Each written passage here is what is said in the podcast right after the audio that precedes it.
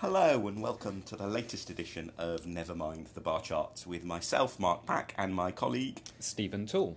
Uh, as we have now hopefully managed to crack the microphone business by me being sat on the other side of the room, hopefully it is the booming Stephen Tall that everyone is hearing. Um, now, I was looking over the weekend, Stephen, at how many people have listened to our show, and our most popular episode so far was the one about the launch of the Independent Group with near on 900 listens. Okay. Uh, notice I say listens, not listeners, because that's you once, me 888 times, and our one real listener once. um, but it therefore seems a good place to start with the fuss uh, that there was uh, about a week ago with the revelation in the mail of a memo from someone at Change UK uh, setting out plans essentially to crush the Liberal Democrats. Yeah, it's very welcoming of them. Um, I mean, as you remember, I was I was uh, a semi-enthusiast when um, the independent group, as they then were, Change UK, the independent group slash the Remain Alliance, as they now are. Who knows what it will be this time tomorrow? Given the Liberal Democrat history with party names when there was Well, the Liberal true, SDP yeah, merger, I'm not yeah. sure we should mock. Yes, alphabeti sp- uh, spaghetti soup, wasn't it? Um, so I, mean, I was I started off as an enthusiast. Um, I think the last few weeks has shown uh, that it's also right to be uh, sceptical of uh, new parties when they form as well to see uh, if they can sustain the initial enthusiasm. And I guess what the memo showed is that they feel that the marketplace that they're in is too crowded, and the way in which they will survive and thrive is by elbowing the Lib Dems out of the picture. Now, I I question the strategy behind this because I think there is uh, still a chance that Change UK, if we're going to call them that now, are uh, you know have a good chance to add to the air war in a way that the Lib Dems won't necessarily Mm. get cut through. They still have that sense of novelty about them that will get broadcasters interested. What they don't have, of course, is any kind of infrastructure. And that's uh, what the Liberal Democrats do. You know, 100,000 or so members, uh, thousands of councillors, network of deliverers and activists around the country. And it feels to me like, uh, just from Change UK's point of view, they're missing a trick here by being quite so aggressive uh, to rule out any kind of joint working with the Liberal Democrats.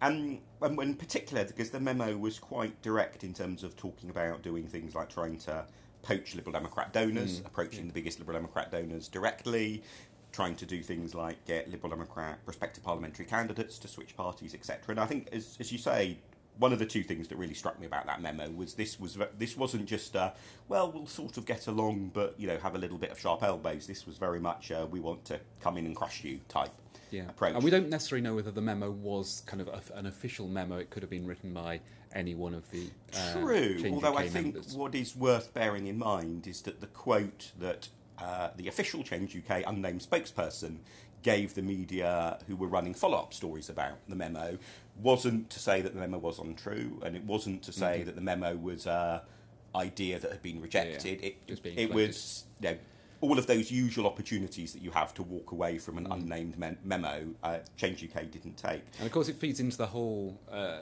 slightly chaotic um, launch that they've had, um, Mm. not least the difficulties around the name. You know, their one policy is to remain, but their name is change, um, which seems a slightly uh, odd thing. The launch wasn't necessarily well timed. They've had initial problems with some of their candidates having to withdraw from the European elections because they've been found to have inflammatory social media comments in their past. So it's it's all just kind of Mm. fed into a And- sense that the party's not quite clicking yet. And and some of their their sort of candidates' views, I think, will continue to be controversial. It's not just that they had two uh, mistakes, as it were, that slipped through their, their vetting net. In particular, in London, the one of their candidates, uh, the former Polish politician, uh, who who previously had views that I think it would be fair to describe as homophobic, certainly very Mm. anti same-sex marriage. Um, and, and, and I did notice an interview he gave with, I think it was Business Insider a couple of days ago, where rather amusingly he said, Well, I'm a conservative and conservatives change their mind as part of his explanation as to Mhm. why he no longer had those views. I'm not quite sure that's the normal definition of conservative. But uh, the other thing, though, that struck me about the, the Change UK memo was the things they said they were setting out to do. And the memo seems to be from a little bit in the past, given that it refers to not merely the previous name, but the previous to the previous name of the party, Right. um, is that they haven't managed. Um, you know, that, that it also sets out a plan that, that hasn't been successful in its execution, which is, as you say, I think Stephen adds to this picture of. I think a lot of people in the Lib Dems were sort of hoping that in some way Change UK would be successful to help shape up British politics. Mm-hmm. And I think the odds are looking a bit more like now it will be a, a damp squib and end up being a footnote in history books. Lots mm-hmm. of possibilities for that still to turn out to be completely wrong. If, for example, they pick up several big name defections, and maybe if they were to pick up several big name defections just before European election polling day, you know, you can mm-hmm. see still a path to which they reshape politics, but that path now I think is looking a lot less I think likely. I think that's a, a shame for those of us who. Uh, we're not centrist, but we're certainly not the extremes of. Uh, is this the royal we, or are you trying to encompass me? Well, I am. I mean, you know, we, we are a party that is between the extremes of uh, Theresa May's uh, Conservatives and Jeremy Corbyn's uh, Labour Party. That's for sure. Though we wouldn't probably self-define as centrists, but if you look at where the momentum could come from, uh, I mean, I do feel it's a shame that Change mm. UK is sort of uh, getting themselves into a corner where it's hard to imagine those big name defections happening. Uh, either from Labour mm. or Conservatives. Uh, this may look stupid in six months' time, by the time you know when they've got a, a, a whole host of defectors it's okay. on their it's easy to delete stuff from the internet and leave no record of previous. Uh... but at the moment, it seems unlikely, and if the European elections, as currently seems likely, are a bit of a damp squib for them, then I mean, what would have transformed this election, of course, is if Tony Blair had been their big name um, European election candidate. I mean, if there is one person who could even knock Nigel Farage off the front pages, it would be Tony Blair. But the fact they couldn't, and the fact that that does seem laughable as an idea, is, I think, in itself yeah, a bit telling. Because think, yeah, it would have been one of those cases of definitely putting to the test the idea that there's no such thing as bad publicity. I don't know. I, I think I, I, think if you put him in the uh, southeast uh, region, it would have been quite likely that Tony Blair would have been quite near mm. the top of the poll. Mm. I, I, think, but it's the kind of thing that would be a game changer, yeah. and that's what they're missing out on. I mm. think, and I think that's a shame because it does uh, preclude that opportunity at least for the current state of politics to be shaken up yeah. a bit. And, and in a way, I, I think the risk for them now is they end up being seen by unhappy Labour and Tory MPs and councillors mm-hmm. and activists and so on, a bit like actually the Liberal Democrats have been perceived, as in one of the reasons the Liberal Democrats have picked up quite a lot of switchers from other parties at the local council level, but not at sort of, for example, mm-hmm. MP level, is that the, the, the national level people have often looked at the Lib Dems and thought you're just not being successful enough for yeah. you to be the party I want to switch to. Hence the fact that people then, for example, form the independent group rather than joining the Lib Dems. Of course, the problem now for Change UK is with them being stuck in a a, in in the sort of the the small niche that they appear to be at the moment, is that that greatly reduces the odds of that sort of game changing set yeah. of further further switches to them. Yeah. Was there any chance of there having been? There's been lots of controversy over the last week about there should have been a Remain alliance, mm. a proper Remain mm. alliance between Liberal Democrats and Change UK and Greens and mm. SNP and uh, anyone else I've missed out, um, who are uh, pro EU mm. and pro stopping Brexit. Now, I mean, there are all sorts of practical problems, as I understand it, with yeah. that in terms of the Electoral Commission and needing to get a list of names together in double quick mm. time. So, was it ever likely that it could have been realistic, even if the will had been there on both sides, which it certainly wasn't on Change UK's side and was a bit tentative, probably on the Liberal Democrat side in reality. I think if, if let's say, the Article 50 process had been such that we'd always known these Euros were to take place, and therefore mm-hmm. people were having, you know, beginning to have these sorts of conversations several months earlier, I can certainly see a route by which you would do it. So the, the route by which I would have advised people to do it is that you create a new party that is quite deliberately just a holding the operation. the Remain Party. Yeah, the Remain Party. And you have, you know, of the registered officers that you have to register with the Electoral Commission, mm-hmm. you have one Green, one Lib Dem, one mm-hmm. independent group person.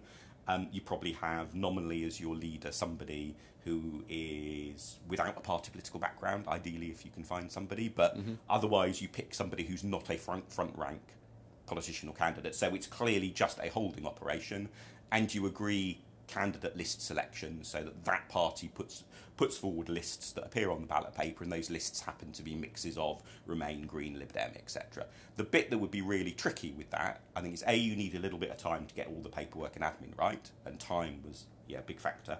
And the other is how do you actually agree who gets to be top in which Yeah, region? yeah, And obviously, yeah. the, the history of Liberal and SDP Well, yes, uh, right. is that those sort of seat negotiations are very painful. The, the the most collaboration that there has been, you know, between say Greens and Liberal Democrats, you know, you, you see what a few sort of local election pacts, you see Mm-hmm. a bit of it at general election. What's been notable in those cases has been that. Firstly, it's not a complicated, you've got to get all the pieces in the jigsaw together type pattern. So, for example, if you look in uh, Layla Moran's constituency of West and Abingdon, uh, the Greens were very supportive of her at the last general election. The Lib Dems are not going sort of flat out uh, in every ward at these local elections, and therefore there's scope Okay. there to have a little bit of a quid pro quo. But it's a lot easier to do it because you're only talking about a you know a handful of elections Yeah. rather than trying to come up with some complex arrangement for every election across all of Oxfordshire and all of Oxford. That would be much much harder. Um, so I think it would have been possible, but I don't think even if there had been the time, there would have been enough political momentum or Yeah. pressure to overcome those logistics. Because it did seem to me those logistics were kind of just hand waved away by lots of the pundits Mm. over the last week, as though you could just add up the Change Mm. UK, the Lib Dem, the Green, the SNP figures, and somehow that block of you, voters are you suggesting there's a batch of political pundits who aren't great at the details and the mechanics of, of Well, is it- you know, I mean, I can understand the frustration of people seeing Nigel Farage's Brexit party surging in the polls, going, "Why can't we have a Remain equivalent?" But it's it's a lot easier for them because they only want Brexit. That is the only policy that they really Oh, yeah, care about, exactly. and they don't care about a life um, beyond that. Mm. Whereas that is not true of any of the Remain parties who are inevitably fighting for the Britain they want to see, which includes Remain, but is not defined by Mm. Remain. And a, a good example of that is Chuka Umunna's recent, um, technically not a manifesto, but one could consider it a sort of pre manifesto policy document where I would say maybe two thirds of the policies in there are Liberal Democrat policies. A, a small smattering are interesting developments or twists on Liberal Democrat policies. And then there are a couple of standout things which probably most Liberal Democrats would look at and rather blanch at. In particular, his somewhat uh, illiberal plan for forcing uh, forcing all teenagers to do a civilian version of national service rather than introducing a scheme that people can opt into. He wants to introduce a mandatory scheme across the country. You can imagine the sort of debate there might be a Lib Dem conference over that. But what did strike me looking at that was that Compulsory scouting. it was exactly compulsory scouting uh, and girl guiding. Angle, sorry, quite right. Um, now, we're going to have to wrap this up fairly soon. It's going to be a shorter episode than usual, but I guess the big political event that will probably happen, well, that will happen and will probably be the big event between this uh, episode and the next are the local elections that are coming up. The, and the outlook for the Liberal Democrats seems pretty promising if Mm-hmm. you look at the the predictions both uh, uh, Thrasher and Rallings have made and Robert Hayward. Who are normally a bit on the chipper side for the Lib Dems and Yeah. then make our expectations management game quite hard Yeah, because and- they set these massive, you know, Liberal Democrats will get all these hundreds of extra seats and then uh, uh, suddenly it turns out that they haven't got any. And Robert Hayward, uh, Conservative peer, but also a very, very good uh, local election uh, predictor and explainer. So, you know, one might want to take the views of a Conservative about the uh, fortunes of other parties with a slight pinch of salt. But to be fair to Robert, his track record Yeah, is, is extremely good, and he's he's frequently been better at predicting Lib Dem performance than me. So I at least don't apply very much salt to his predictions. Um, he he actually I think his figures are even more positive than Thrasher Okay, and Rallings. okay. But I think the interesting thing in both cases is that they're predicting several hundred Lib Mm-hmm. Dem gains, and also quite possibly the Liberal Democrats gaining more seats than Labour. Yeah. Which, which potentially would give the Liberal Democrats a very strong range of, of headlines going into the European elections and therefore strengthening the party's claim to be has- the Remain party. Indeed, because that has been one of the problems. I mean, it's a problem Change UK don't seem to have got to grips with yet. Of when you are perceived as a minor party, Exactly. how do you get news coverage? Um, and uh, that's been a problem. You know, the Lib Dems European launch was. Uh, it was kind of about 25 minutes into the BBC News. Uh, I think you tweeted the other day Mm. that you hadn't seen it on Sky News at all. So it's that how So just because I hadn't seen it on Sky News online. I think they did Ah, cover it on the TV. Okay. but looking through the Sky News website and Sky News Twitter Yeah. feed, couldn't couldn't find. Yeah, so it's this issue of how you get cut through. So I'm not, you're right that hopefully, from a Lib Dem point of view, this Thursday provides some kind of fillip for that. And of course, no one will have Change UK on the ballot papers that they're facing. Indeed. So, will it? won't it? Will we regret the comments we've just made about net Liberal Democrat Tune gains in after again a disaster? next Tune in week. next time. In the meantime, thank you very much for listening. If you like this show, please do subscribe so you'll get future editions uh, appearing automatically in your favourite podcast app. And please do share it with any friends, colleagues, enemies, passing strangers who you might think would enjoy listening as well. Cheers. Goodbye. Bye.